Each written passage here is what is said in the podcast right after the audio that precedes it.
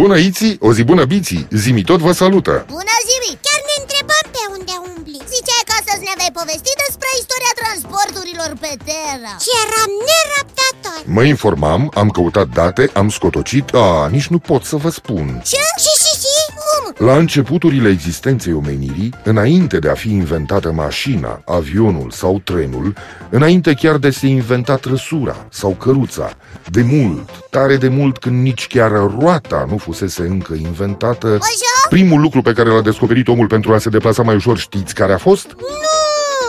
Înainte chiar de inventarea roții? Ce poate fi mai vechi și mai important în transporturi decât roata? Să vă spun eu. Bine. Întâi și întâi a fost A fost? drumul. Ah, Fie că era vorba de o simplă potecă spre izvorul cel mai apropiat, fie că era vorba de un drum de caravane prin pustiu sau peste munți, fie că era o simplă cărare prin pădure, tot drum se numește că era.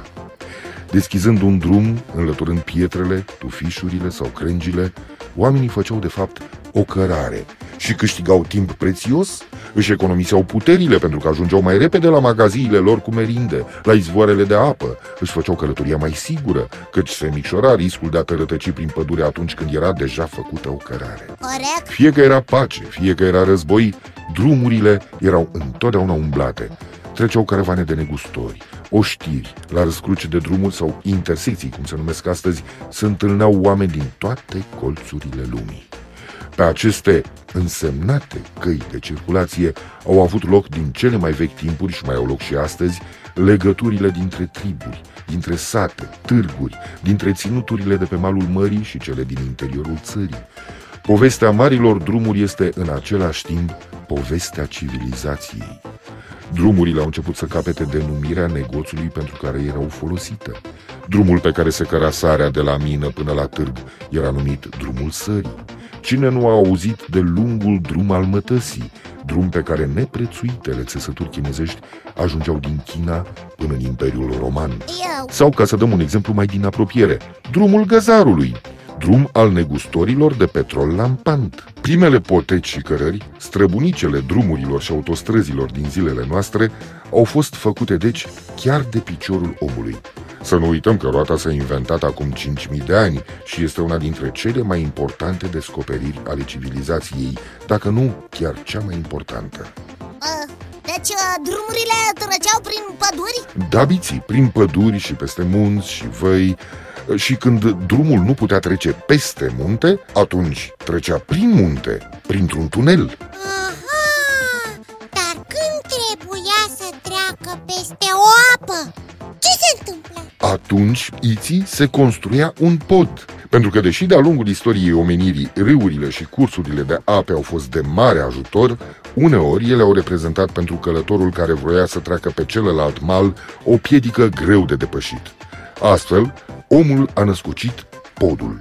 Podurile popoarelor vechi aveau cele mai felurite forme, începând cu cele mai simple și sfârșind cu mari construcții.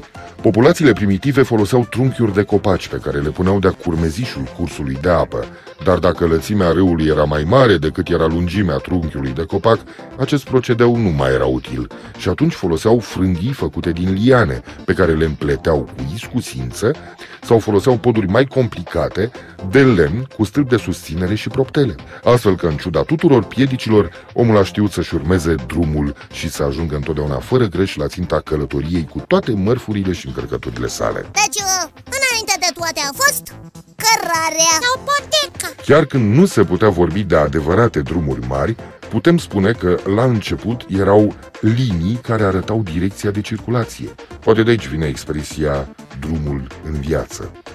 Poate Parcursul drumurilor vechi era hotărât de multe ori și de formele geografice pe care trebuiau să le ocolească, de întocmirea locului. Șerpuiau pe trecătorile din munți, de-a lungul râurilor, până la locurile cele mai lesne de trecut, prin codrii și deșerturi. Astăzi, autostrăzile, șoselele nu mai sunt condiționate de aceste piedici. Podurile sunt mari și puternice, traversând râuri și fluvii pe care omul din istorie nici nu-și imagina vreodată că le va putea străbate. Apele, ele însele, sunt căi de transport foarte importante, fiind adevărate autostrăzi de apă, pe care circulă vapoare și șlepuri, așa că acum multă vreme în urmă când a fost inventată prima plută. Pluta? Cu elice? N-am auzit hm, Nici n-aveați cum, pentru că Elicea a apărut mult mai târziu Când